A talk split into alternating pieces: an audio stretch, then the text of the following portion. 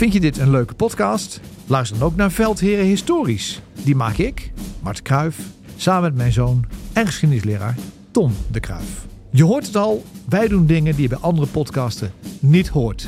Oftewel, to boldly go where no one has been before.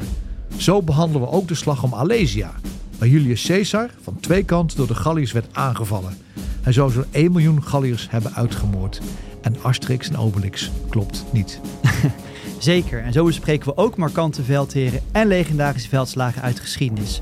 Zo kom je bijvoorbeeld te leren waarom het jaar 1870 misschien wel het belangrijkste jaartal is in de geschiedenis. Luister dus Veldheren Historisch via Podimo. En als je je aanmeldt via podimo.nl/veldherenhistorisch.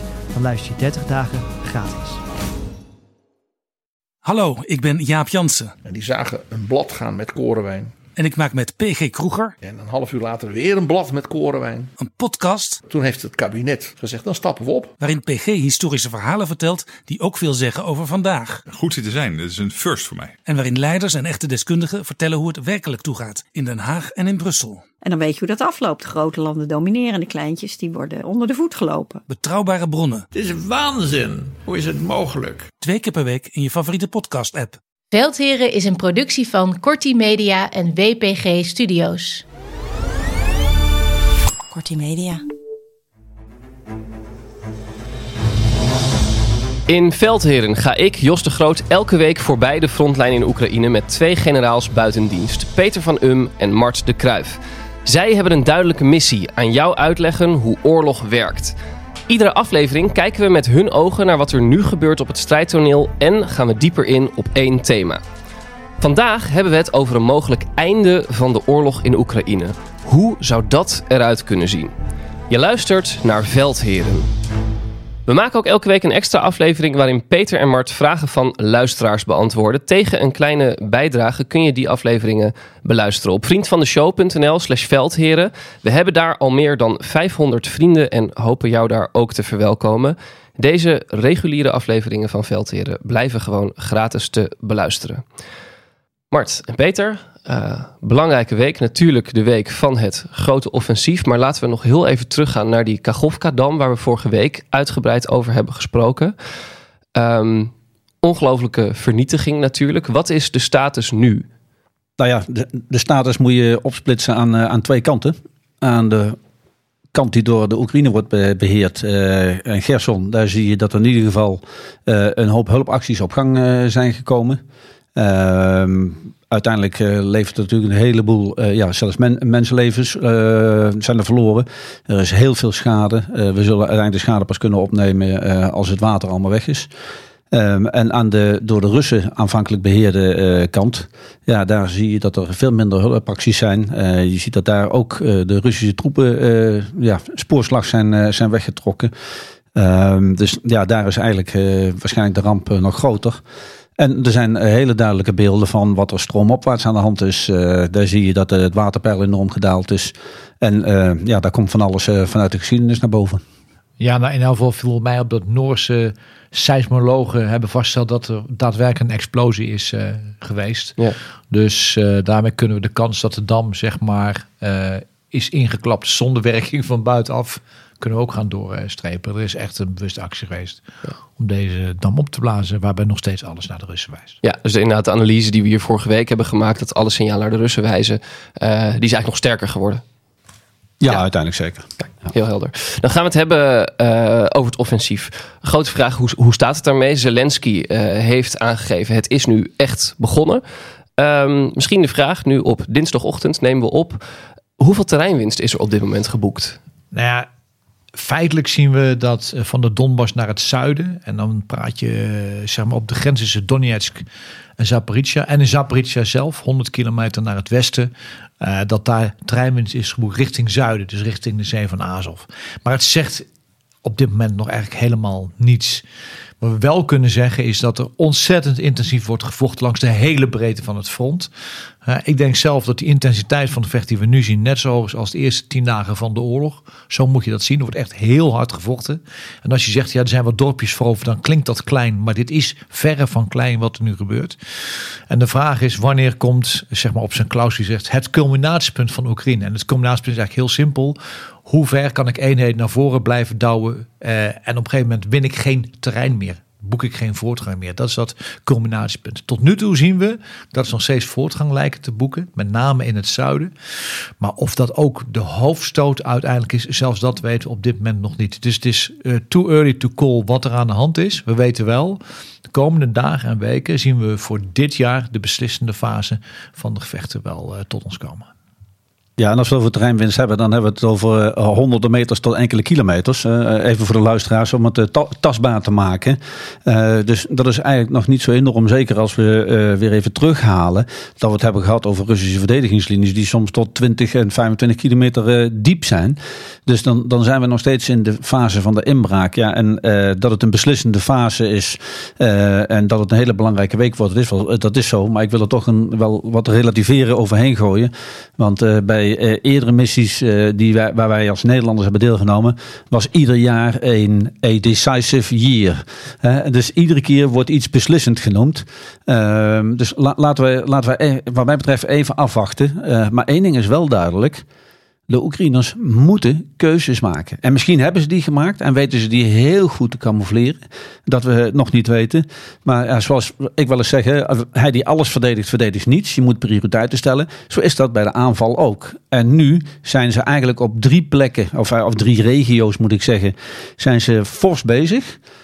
Maar waar ze nou uiteindelijk echt gaan doordrukken of proberen door te drukken, dat houden ze nog steeds in het ongewisse. Dat kan twee oorzaken hebben. Eén, ze zijn nog steeds heel erg goed in operationele veiligheid en houden alles nog geheim. Of twee, ze drukken niet ver genoeg door om uiteindelijk hun reserves beslissend in te zetten.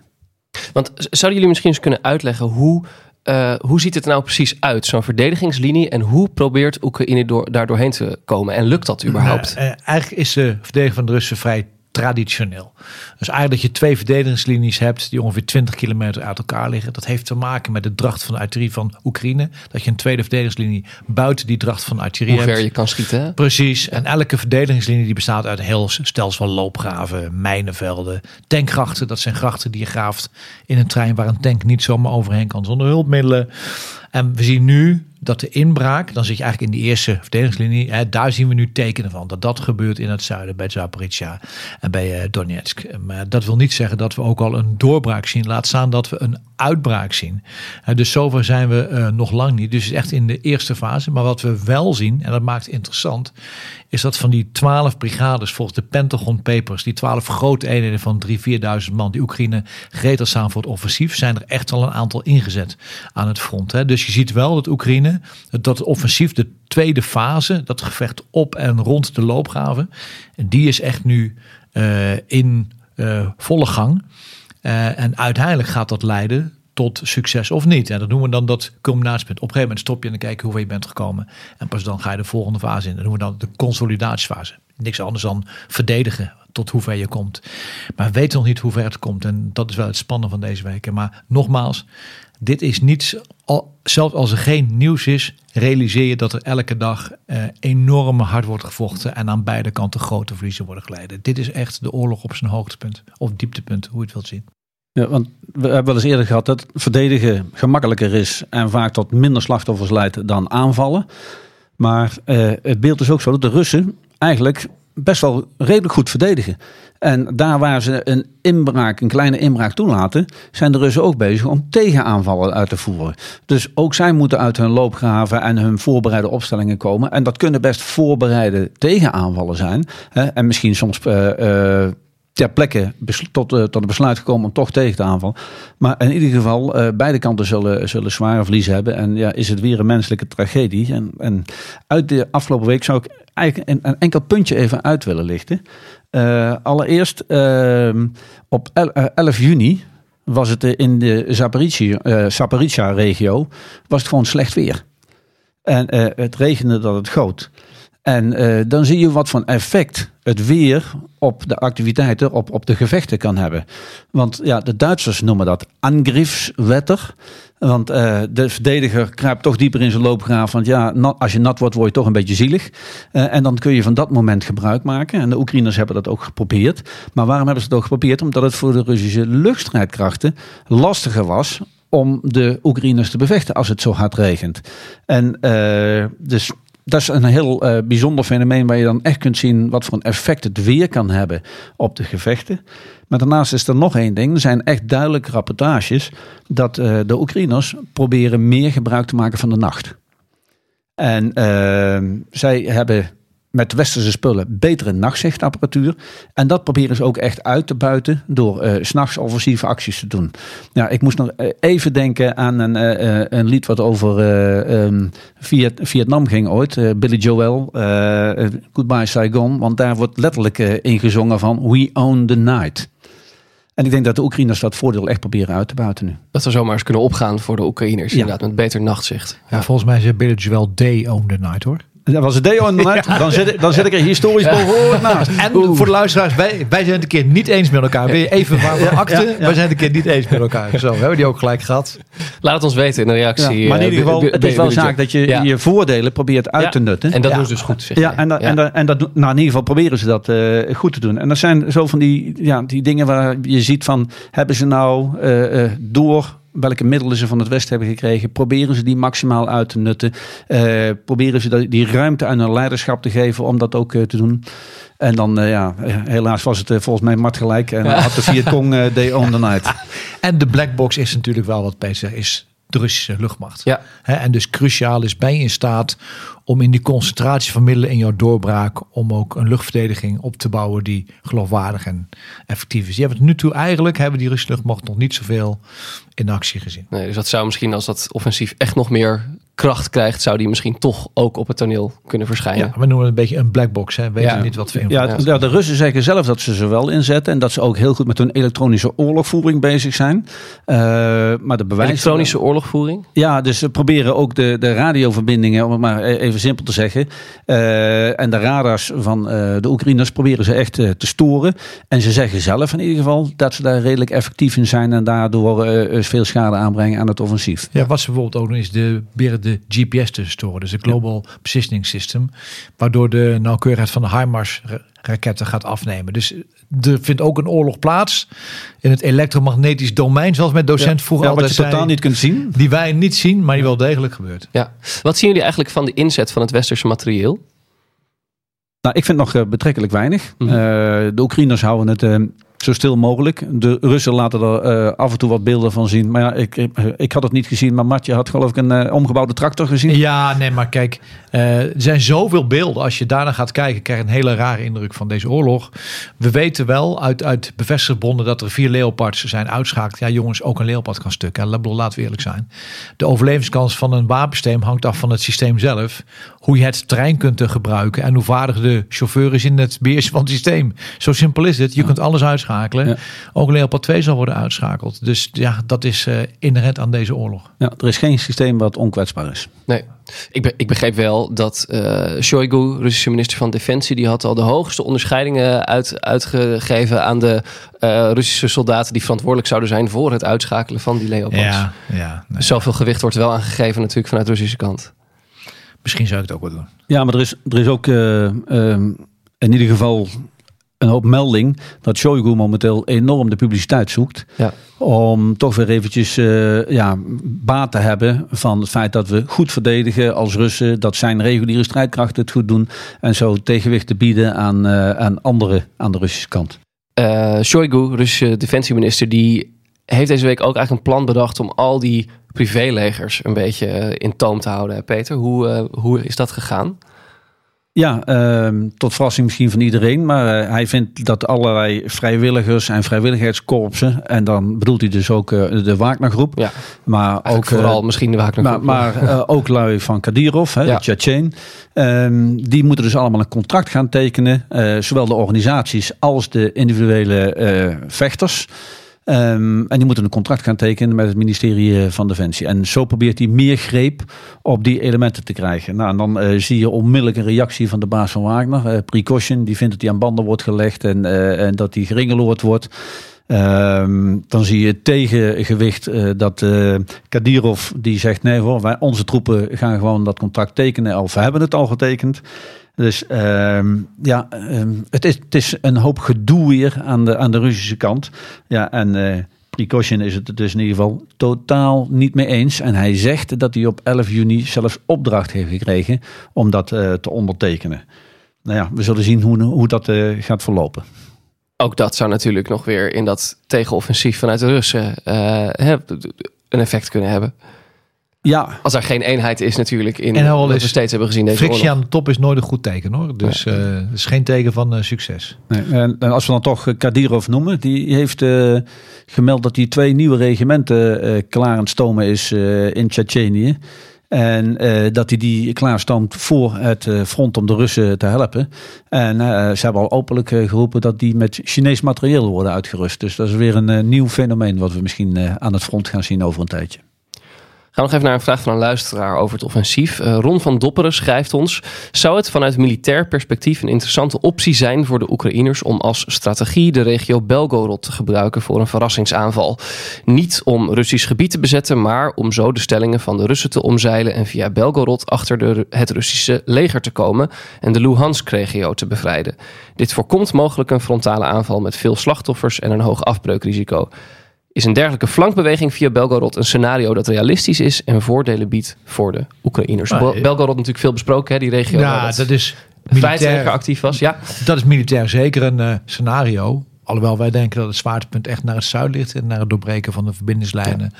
Terug richting Melitopol. Het is alleen politiek geen scenario. Als je kijkt hoe problematisch het nu al is voor Oekraïne om uitleg aan België bijvoorbeeld, dat Belgische wapens zijn ingezet door die 2 strijdgroepen die hebben opgetreden bij Belgorod. Als jij massaal door Belgorod heen gaat, betekent het dat je westerse wapens en westerse munitie en westerse middelen gaat inzetten op Russische bodem. Dan krijg je een escalatie van dit conflict waarop volgens mij niemand zit te wachten en NATO zeker niet meestal instemmen. Dus militair is het zeker een optie. Het terrein is ook uitermate geschikt voor daar. Maar politiek is dit gewoon een no-go. En het militaire doel kan niet prevaleren boven het politieke aspect? Is dat echt? Nou, ik heb dat zelden meegemaakt. Ja, okay. Ja. Dan gaan militairen voorbij aan de hogere strategieën en de hogere politieke doelen. Ja. Dus dat lijkt me niet verstandig. En ja, het gaat er niet alleen om, denk ik, dat er westers materieel dan op Russisch grondgebied komt. Maar het gaat er gewoon om dat Oekraïne dan echt het eigen Russische grondgebied aanvalt. En ik denk dat dat nog steeds, laat ik maar zeggen, een no-go area is. Maar aan de andere kant, de Russen, er zijn signalen dat de Russen nu meer eenheden naar dat gebied sturen en ook eenheden met dienstplichtigen. Poetin heeft gezegd: ik ga ze niet inzetten in de Oekraïne, maar hij zet ze daar gewoon in op zijn eigen grondgebied. Overigens, als je dat zou doen, dan kun je als Oekraïne ook wel de F-16 schudden. Want als je al laat zien die wapens in Rusland gaat, dan roepen de landen ook ja prima. Maar Amerika twijfelt nog, Duitsland twijfelt nog. Nou, als je dit doet, dan wordt die twijfel omgezet in een besluit dat F-16 niet worden geleverd. Voorlopig niet door Belgorod. Voorlopig. Dan gaan we door naar het thema van deze week. Iets waar we allemaal ontzettend naar uitkijken. Namelijk het einde van deze oorlog. Laten we eens gaan kijken wat de scenario's in die richting zouden kunnen zijn. Om te beginnen, bestaat er, denken jullie, een mogelijkheid dat het Oekraïense offensief, waar we het nu over hebben, Poetin naar de onderhandelingstafel zou kunnen dwingen? Nou, ik zie dat nog niet gelijk gebeuren. Hoe het offensief ook afloopt, dan zie ik nog niet dat dat een reden is voor Poetin om naar de onderhandelingstafel te gaan. Daarvoor zal echt uiteindelijk externe bemoeienis nodig zijn. De VN, China, India. Van de week heeft Noord-Korea de Russen nog gefeliciteerd. Maar die zal wel niet zoveel veel bij te dragen hebben verder. Maar er zal dus echt externe druk moeten zijn. En natuurlijk zal er ook interne druk moeten zijn, waardoor hij uiteindelijk besluit om dan toch maar aan die tafel te beginnen. En laten we gelijk alle positieve verwachtingen dan dempen. Het aan de tafel gaan zitten wil nog niet zeggen dat er iets is opgelost. Maar ik denk zolang Poetin aan de macht is, dan verandert misschien de status quo op het strijdtoneel, maar niet de wil van Rusland om deze oorlog kost wat kost te gaan winnen. Hij speelt het op de tijdsas. Dat is heel duidelijk. En zelfs als hij geen succes hebben met het defensief tegen het offensief van Oekraïne, zal hij met deze oorlog doorgaan. Tenzij hij, en dat zegt Peter ook, tenzij hij van binnenuit wil weerstand gaat ondervinden. Ja, en daar hebben wij, tenminste ik heb daar zeker te weinig inzicht in. Maar als hij dat krijgt, ja, dan wordt de dynamiek binnen het Kremlin anders. Maar hij gaat deze oorlog gewoon door. Hè. Zoals we hem nu kennen, dan gaat hij door. hoe het offensief ook afloopt, het is dus geen voorspelling over het einde van de oorlog. Dat moet duidelijk zijn. Maar als we een positief scenario voor de Oekraïners schetsen, dat het offensief slaagt en zij veel terreinwinst boeken, misschien zelfs tot aan of de toegang naar de Krim af kunnen sluiten, dan hoop ik in ieder geval dat de Oekraïners hun realiteitszin behouden. Dat ze reële verwachtingen houden. Ook reële eisen neerleggen voor besprekingen. Maar er zal mogelijk een neiging tot overmoed zijn. En dan moeten ze daar wel bij wegblijven. Want anders kan het zo zijn, wat we eerder hebben gezegd, dat ze te ver gaan. En dan uiteindelijk op te veel paarden werden. En uiteindelijk toch nog meer gaan verliezen. Want als ze overmoed hebben, ja, wat doen ze dan bij de Russische grenzen?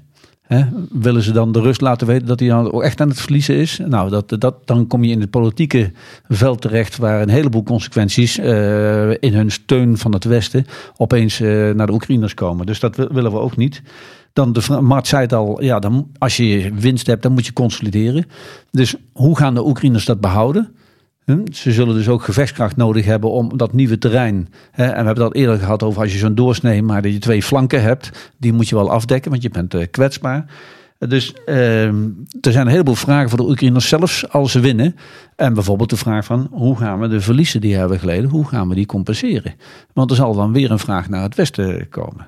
Maar ja, als je zegt winst voor de Oekraïners, dan heb je het dus over verlies bij de Russen. En dus sowieso als de Russen terrein gaan verliezen, dan zit er weer een escalatierisico in. En ja, we hebben vorige week ook al gezegd, het feit dat die dam wordt aangegrepen, dat is ook een signaal van de Russen van, kijk, we zijn bereid om te escaleren. Dus hoe ver gaan ze daarin? Wat is dan de stand van het moreel van de troepen? Wat is de stand van het moreel van de Russische bevolking? Dat zijn allemaal vragen waar je mee zit. In ieder geval zal Poetin nog harder gaan trommelen over het feit dat de NAVO Rusland aanvalt. Maar ik denk dat als er een groot offensief met succes van de Oekraïners is, dan zal er ook een dreiging echt voor Poetin en zijn clan gaan ontstaan. En waar we het net al over hadden, dan zal er intern toch wel in ieder geval gemord worden. Misschien niet waar Poetin bij is. Dat durven ze niet, maar er zal gemoord worden. En ja, dan zullen we zien of die nog steeds sterk in het zadel zit. En of dat hem mogelijk gaat dwingen om uiteindelijk toch wel aan die tafel te gaan zitten. Kijk, als het offensief faalt, betekent het de facto dat Oekraïne in het defensief moet. Hè? En niet meer in staat is om op korte termijn grootschalige offensieve operaties uit te voeren. Zoveel effort wordt hier ingestopt. Dat is gewoon de conclusie. Iets anders kun je niet trekken. Als het offensief wel slaagt, dan zou het kunnen zijn dat je delen van de Donbass terugverovert en vooral de aanvoerlijnen tussen Rusland en de Krim gaat doorsnijden. Dan zit je militair veel sterker. He, dus dat is op zich voor Oekraïne een gunstige ontwikkeling. Alleen dat is nog lang niet het einde van de oorlog. En dan komt dus de vraag, wat is jouw herstelvermogen aan beide kanten? Zowel materieel als personeel. Nou, materieel is Oekraïne erg afhankelijk van het Westen, wat Peter al zei. Dus ze zijn al aan het plannen met F-16 en Leopard 1 om die te gaan verbouwen. Maar personeel is natuurlijk wel een verschil, hè? Rusland heeft 4 keer zoveel inwoners, minstens als het Oekraïne heeft. En hoe lang kun je je personele inzet, kun je dat gaan opbrengen? Hoeveel lichtingen, hoe lang ben je in staat om de verliezen die je leidt en die echt groot zijn, om die te blijven compenseren? En dat is wel wat in deze oorlog altijd speelde. Poetin denkt, ik ben een groot land, ik kan zelf produceren. Het Westen is moreel zwak, Oekraïne is veel kleiner. Op tijd biedt dat mij kansen. Dus dat betekent ook dat Oekraïne heel goed zal moeten nadenken na deze fase, hoe je effectief met je middelen kunt omspringen. En ik zie op korte termijn, zeg maar ook komend jaar, niet meer zo'n groot offensief plaatsvinden, Oekraïne. Want ik zie niet voordat ze daarvoor dan nog de gevechtskracht hebben om te doen. Dus dat maakt dit offensief nog belangrijker. Ja, en Mart schetst het scenario dat er vanuit de regio Zaporizja een aanval naar het zuiden is om de Krim af te snijden. Dat is dus ook een reëel scenario in Luhansk of in de Donetsk oblast om daar richting het oosten te gaan. Maar als je daar dan succes hebt, waar stop je dan? Want uiteindelijk loop je wel tegen de Russische grens aan. En maak je het verhaal van Poetin dat Rusland zelf bedreigd wordt, maak je dan nog veel sterker. Dus dat zal nog meer druk op de tent zetten, om maar zo te zeggen. Toch even erin gooien. Oekraïne heeft wel een voordeel. Dat is het voordeel van de binnenlijnen. Zo noemt Clausewitz dat. Dan moet je je voorstellen als een fietswiel. Hè? Als je van het fietswiel van de binnenkant van het wiel naar de andere binnenkant aan de onderkant wil, is korter dan als je buitenom moet. De Russen moeten altijd buitenom. Oekraïne kan altijd binnendoor. Dus je is sneller in staat om eenheden van noorden naar zuiden te verschuiven en vice versa. Als je dat goed doet, ben je steeds in staat om in tijd en ruimte sneller te zijn dan jouw tegenstander. En hier zie je ook, wij denken vaak aan wiskunde en wij tellen tanks en wij tellen eenheden. Hè? Dat is dat fysieke van een oorlog. Maar ook de kunst van een oorlog, dat vergeten we wel eens. Hoe kruip ik in de geest van mijn tegenstander? Hoe hou ik hem voor de gek? En daarom is het moeilijk te duiden, bijvoorbeeld wat nu gebeurt in Zaporizja en Donetsk. Is dat nou wat het is? Of houden Oekraïners gewoon de rust voor de gek en gaan ze straks elders anders heen? Daarom is het nog te vroeg om te duiden op de berichten die we nu hebben. Ja. Als we even de blik vooruit gaan werpen. Wij beloven met deze podcast dat jullie uitleggen hoe oorlog werkt. Daarbij hoort onmiskenbaar dat een oorlog ook ooit eindigt. Mart, zou je misschien eens in algemene zin kunnen schetsen, hoe kan je een oorlog beëindigen? Welke opties zijn er? Nou, heel simpel gezegd, of je wint en dan kun je de voorwaarden opleggen. Of je verliest en dan moet je de voorwaarden slikken. Of je eindigt in het midden met een soort wapenstilstand of een gelijke stand. Zo simpel is het. Wanneer is het een gelijke stand? Nou ja, een voorbeeld is de Korea-oorlog. De oorlog is nog steeds niet beëindigd. Ja, er is een wapenstilstand. Ja. Gewoon op een breedtegraad. Dus een geografische lijn in het terrein van gezegd, dit is de wapenstilstand. En die duurt al heel lang. Die duurt al sinds de jaren 50 is dat al zo. Dus de oorlog is nog steeds niet beëindigd. Maar ja, zelfs aan de 100-jarige oorlog is een einde gekomen. Dus uiteindelijk zullen oorlogen wel gaan stoppen. Maar de theorie is echt, of je wint, of je verliest, of je eindigt in het midden. En dat lijkt simpel, maar het is wel een beetje veranderd in de loop der tijd. Hè? Want vroeger ging een oorlog aan om je macht uit te breiden. En vervolgens ging je onderhandelen. En dan gaf je een stukje treinprijs of je kreeg gunstige handelsvoorwaarden. Sinds eigenlijk de 18e en 19e eeuw gaat het ook om een ander land te vernietigen. En dat is eigenlijk wel wat we met de wereldoorlogen zien. Het vernietigen van andere landen. En die dus echt van de kaart halen. Dat is wel anders geworden in de laatste eeuwen. En dat maakt oorlog natuurlijk nog veel vilijner dan vroeger. Vroeger was het een middel om je macht uit te breiden. En nu is het zo'n absoluut middel dat je een tegenstander totaal kunt vernietigen. Wat voor oorlog is dit dan? Met wat jij nu zegt? Ja. Hoe zou je dat noemen? In vaktermen zegt, dit is een reguliere oorlog. En een reguliere oorlog, daarmee bedoelen dat je eigenlijk twee partijen hebben die gebruik maken van alle wapens die ze hebben in een openlijk conflict met militair vermogen. Dus het gaat om uniformen, herkenbaarheid. Het is eigenlijk een conflict zoals we voor het laatst hebben gezien, misschien in de Eerste en Tweede Golfoorlog.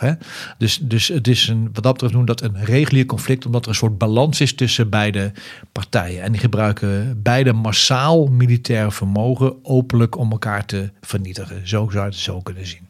Als dat niet zo is, als je praat dus van een situatie waarin geen symmetrie is, zo zou het eigenlijk moeten zeggen, een gelijkwaardigheid, dan zie je vaak dat een van de bijpartijen die veel zwakker is, irreguliere tactieken gaat toepassen.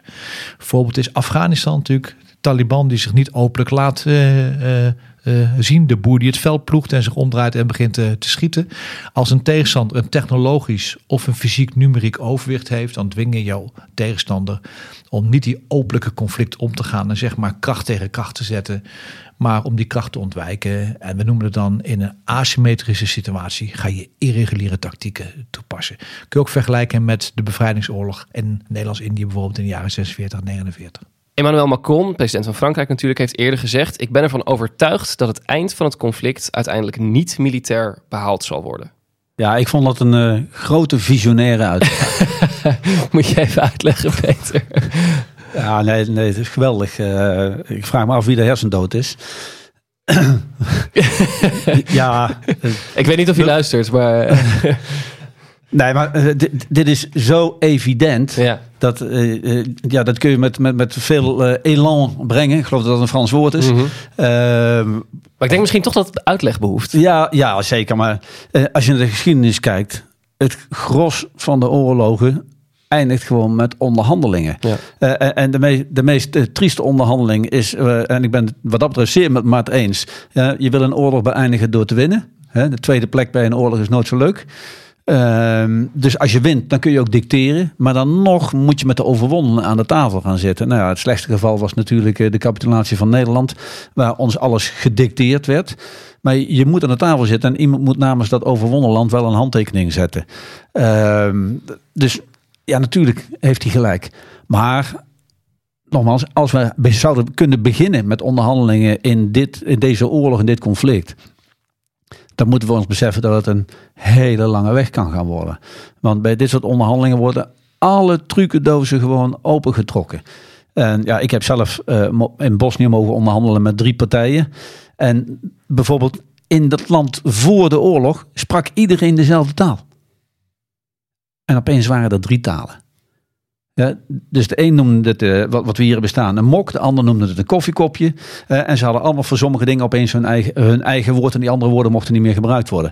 Dus met dat soort simpele dingen begint het al. Gewoon niet verschijnen op een vergadering. Of te laat verschijnen. Als je iets een keer hebt gezegd wat je later denkt van oeps. Dan krijg je de tolken de schuld omdat zij het verkeerd vertaald hebben. De hele trucendoos wordt opengehaald bij dit soort onderhandelingen.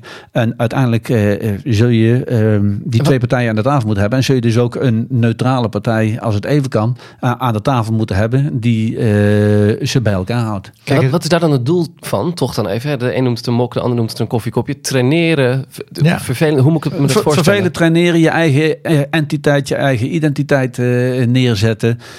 Dat soort dingen allemaal. 3 geschiedenisboekjes ook, hè? Plotseling heb je 3 geschiedenisboekjes. De geschiedenis wordt anders gezien. Maar het is wel interessant dat Frankrijk altijd probeert van oudsher om toch een soort middenpositie in te nemen in elk conflict met 2 effecten.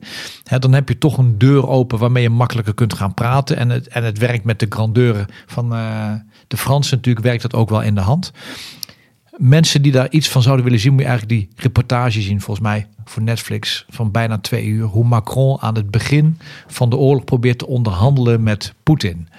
En dan moest je goed kijken hoe Poetin handelt en hoe Macron handelt. En Macron heeft steeds een uitgestegen hand. Is soms ook wel heel duidelijk naar Poetin toe. En je voelt gewoon dat hij geen enkele grip krijgt op Poetin. Dat Poetin al lang al heeft besloten wat hij gaat doen. Als je weet hoe diplomatie te werk gaat, moet je dat zien. Het is echt ongelooflijk. Je zit ademloos naar te kijken. Maar dat is de Franse cultuur. Diplomatie. En daar zijn ze altijd heel goed in geweest. Luister ik mensen in op. Maar ook het feit dat je gewoon ziet dat hij geen grip krijgt. En dat maakt deze uitspraak van Macron natuurlijk een beetje plaats in een aparte daglicht. Want we weten dat hij zo'n middenpositie wil innemen. Maar bij het begin van de oorlog is hij niet in staat geweest om hiermee de oorlog te voorkomen. Peter, nou weet ik van jou dat tussen 2008 en 2012 heb jij wel eens met de Russen en de Oekraïners om tafel gezeten. Ja. Hoe ging dat? Ja, nou toen waren de Oekraïners ook gewoon Russen. Ja. Voor ons. Ja. En voor de duidelijkheid, dit was dus voor de annexatie van de Krim. Ja, dat was ver daarvoor. Het was rond de eeuwwisseling. En ja, toen ging het over een traject waarbij de Amerikanen hoofdzakelijk betaalden om Russische nucleaire wapens te ontmantelen. En dat liep vast. En nou, toen werd het bekendgesteld op een of andere manier aan de Nederlanders. En toen mochten een paar Nederlanders, een beetje Jan Kaas op safari, die mochten kijken of ze dat probleem konden oplossen. En dan zit je opeens in het ministerie van Atomaire Zaken, want in Rusland hebben ze een apart ministerie voor. Zit je te onderhandelen met een aantal Russen. En die wilden gewoon het onderste uit de kan. En we hebben echt een paar dagen flink moeten onderhandelen. We zijn ook wezen kijken op de locatie waar de Russen bezig waren om die opslaglocatie te maken. En ja, uiteindelijk ga je toch een beetje socializen met die mensen. En dan kom je erachter dat het toch eigenlijk niet zo'n, ja sorry voor het woord, maar dat het toch niet zo'n klootzakken zijn aan die andere kant van de tafel. Maar dat het ook lui zijn die gewoon het beste voor hun land eruit proberen te halen. Ja. En dan ga je toch weer een beetje anders naar die mensen kijken. En op een gegeven moment bereikten we in ieder geval een resultaat. Maar het zijn hele harde onderhandelaars. Heel slim ook. Maar ja, zij wilden vooruit en wij ook. Ja, en ik heb altijd gezegd, er is altijd 1 punt waarover je het eens kunt zijn. We agree to disagree. En als je van dat punt af begint, van oké, we zijn het oneens, zijn we het daarover eens? Ja, prima. En dan kun je het gesprek in ieder geval op gang brengen. En uiteindelijk hebben we resultaat gehad en heeft Nederland dat traject weer vooruit kunnen laten gaan. En dat hebben we toen gedaan met 10 miljoen Nederlandse guldens in een miljardenproject. Ja. En wat denken jullie dat er nu voor nodig is om Poetin aan de onderhandelingstafel te krijgen? Ik denk niet 10 miljoen gulden en ik denk ook niet Emmanuel Macron, als ik jullie zo beluister. Nee, nou, ik heb het al eerder gezegd. Uiteindelijk moet de situatie op het gevechtsveld dusdanig zijn dat hij toch op zijn hoofd moet gaan krabben van wat kost het ons, maar vooral wat kost het mij. Er moet toch signalen in zijn omgeving zijn die zeggen van vriend, let eens op. Want dit begint langzamerhand existentieel voor jou te worden. En voor ons als clan om jou heen. En dan moet er druk van buitenaf komen. Kijk, en cruciaal is de druk van buitenaf. Dan zou dan China moeten zijn. Ja. Hè? Binnenkort krijgen we veel nieuws. Dat is de NAVO-top, waar alle minister-presidenten van NAVO-landen bij elkaar komen.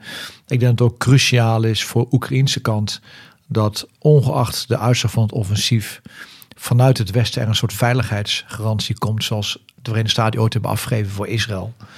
Wat is een veiligheidsgarantie? Dat je zegt, wij zijn bereid om de autonomie van Oekraïne, om die te ondersteunen met militair vermogen, zodat Oekraïne niet van de kaart zal worden geveegd. Dat is eigenlijk wat je feitelijk wat we nu wat al zegt. Heel lang zien. Feitelijk wat er nu al gebeurt. Ja. Dat zal niet zijn als lid van de NAVO. Hè, want als je in oorlog bent, dan kun je geen lid worden van de NAVO. Dan heb je gelijk een artikel 5. Dat zal ook op korte termijn niet zijn als lid van de Europese Unie. Maar weet bijvoorbeeld dat Zweden en Finland, voordat ze toetraden tot de NAVO, hadden een veiligheidsgarantie van het Verenigd Koninkrijk en de Verenigde Staten. Ik vermoed dat er ook een soort veiligheidsgarantie van de Verenigde Staten naar Oekraïne komt in deze situatie. Dus er speelt van alles, politiek, militair door elkaar heen. Maar om het simpel te zeggen, hoe succesvoller het offensief is, dus te makkelijker de onderhandelingspositie voor Oekraïne natuurlijk wordt.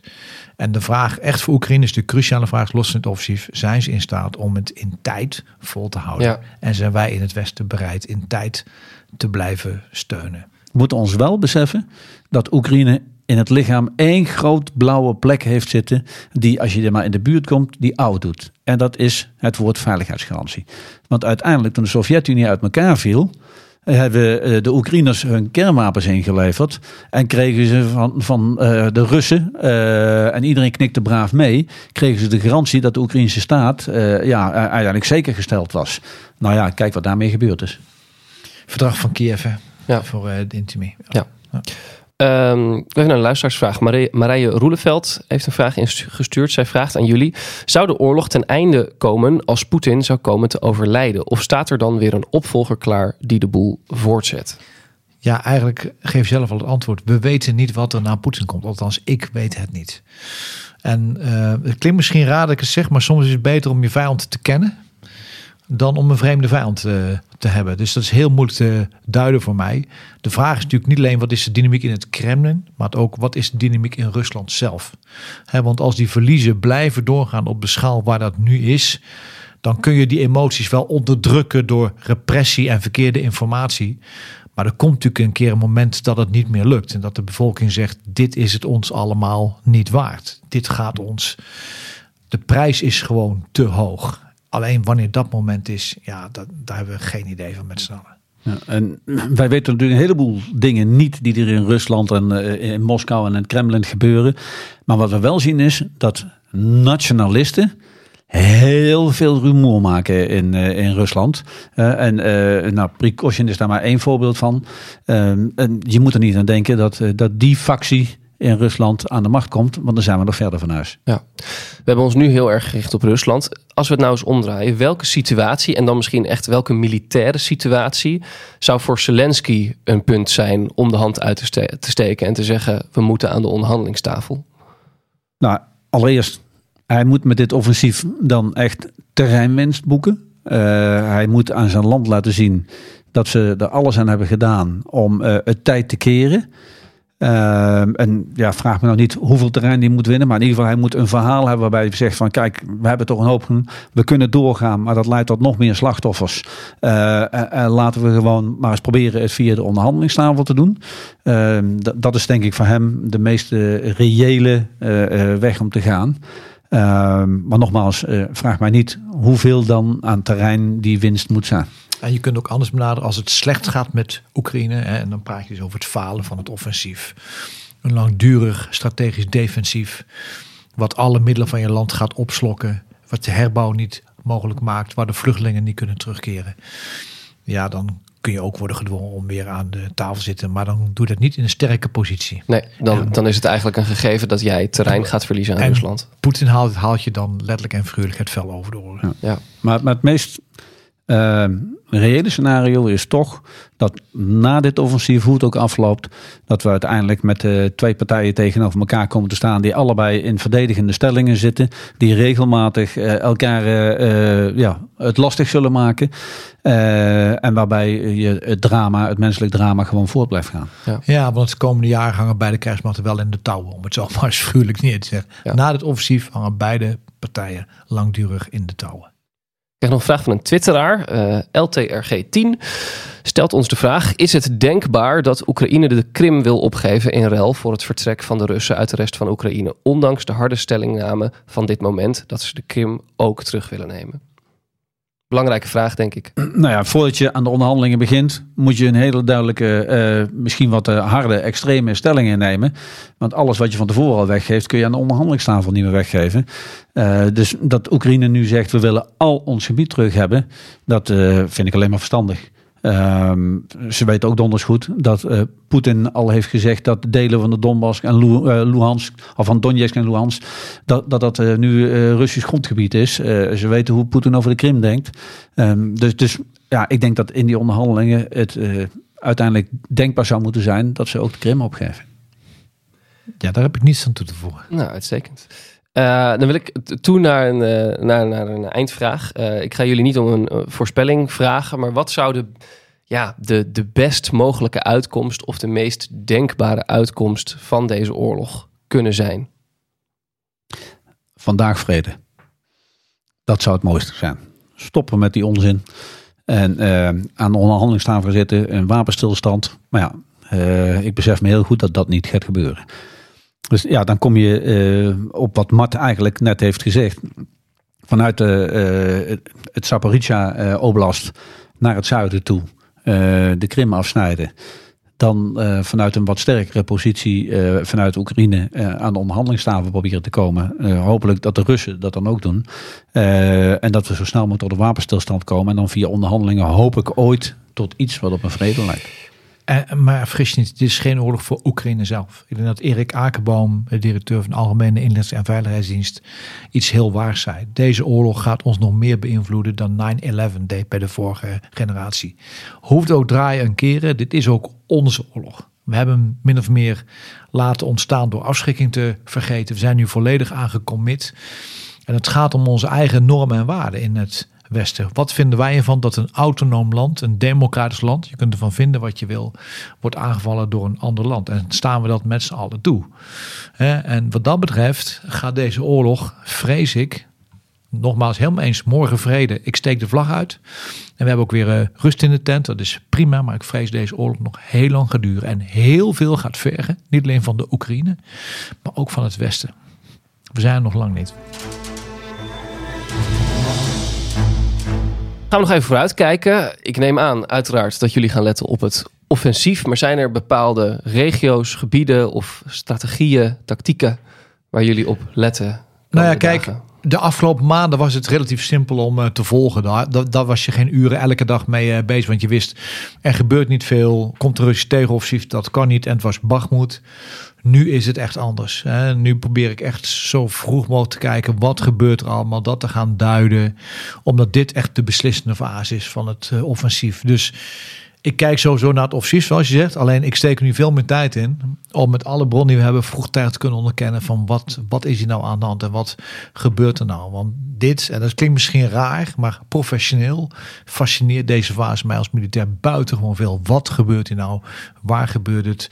Waar word je misleid? Waar ligt het zwaartepunt? De komende 2-3 weken gaan cruciaal zijn. Ja, en Marcel, er gebeurt heel veel. Over het hele front wordt er hard gevochten. Maar er wordt ook achter het front nog steeds gevochten. En men is nog steeds met wat men wel eens de deep battle noemt. Hè, is men aan beide kanten bezig. Of met raketsystemen, of vanuit de luchtmacht, of zelfs met saboteurs, of speciale eenheden. Dus over het hele gevechtsveld, over het hele, is van alles gaande. En het is al gewoon heel moeilijk om bij te houden wat er nu gebeurt. Laat staan dat we kunnen voorspellen, want we hebben het al eerder gehad over de onvoorspelbaarheid van oorlog. Ja, om te kunnen voorspellen hoe het gaat aflopen. Heb ik nog één luisteraarsvraag voor jullie. Klaas Knoet schrijft ons, schrijft jullie: hoe groot is de kans dat ik een potje risk van jullie win? Niet Klaas Knot, maar Klaas Knoet. Klaas Knoet, voor de duidelijkheid. Ja, ik heb risk? Heel veel risk gespeeld. Als wij met ons gezin op vakantie gingen, dan om een of andere reden gingen er ook altijd vriendjes van mijn zoon. Gingen met hun gezinnen mee naar diezelfde camping. Wij zijn ooit een keer in Frankrijk aangesproken midden in de nacht door een beetje de bewaker van de camping. Dat er nu toch echt wel tijd werd om te stoppen. En ik vond het niets mooiers dan met die jonge gasten te risken. Want daar kun je werkelijk waar de psychologische oorlogvoering ten top uitvoeren. Want dan gewoon af en toe eentje een hint geven van nou zou je niet dit of heb je daaraan gedacht? Hè? Nou, dat was één groot feest. Nee, ik moet oppassen wat ik nu zeg. Want ik zit in een riskgroepje met z'n zessen. Ergens diep in de Achterhoek. En dat is echt met het mes op tafel. Maar ik zeg wel even, en dat is lang niet altijd het geval, maar daar ben ik wel trots op. De laatste 2 potjes heb ik gewonnen. Kijk, born ready hoor ik jou zeggen. Oh, dit scherp je tegenstanders. Ja. Oh, luister, je roept dat op je af. Ja, die zijn scherp nu. Maak je geen zorgen. Oké. Nou Klaas, je hoort het. Gaan we afsluiten. Je luisterde naar Veldheren. Mijn naam is Jos de Groot. Naast mij zitten generaals buitendienst Peter van Uhm en Mart de Kruif. Wil je hen een vraag stellen? Mail ons dan veldheren@cortimedia.nl of stuur je vraag in via Twitter op @veldheren. Je kan ook nog gaan luisteren naar Veldheren Extra op vriendvandeshow.nl/veldheren. Daar beantwoorden Peter en Mart nog meer luisteraarsvragen. Bijvoorbeeld straks eentje van Ruud Kolen. Hij wil weten hoe realistisch zou het zijn dat Polen zich actief gaat mengen in de oorlog in Oekraïne en in hoeverre is zoiets mogelijk aangezien Polen lid is van de NAVO. Gaan we straks over doorpraten. Ben je benieuwd wat Mart en Peter daarover zeggen? Luister dan verder op vriendvandeshow.nl/veldheren. Deze podcast, Gewone Veldheren dus, vind je op Apple en Google Podcasts en in Spotify. Vergeet je niet te abonneren. Dan heb je elke week een nieuwe aflevering meteen in je inbox als je er is. Je kan een recensie voor ons achterlaten. Dan worden wij ook weer makkelijker vindbaar voor nieuwe luisteraars. Heel graag tot volgende week.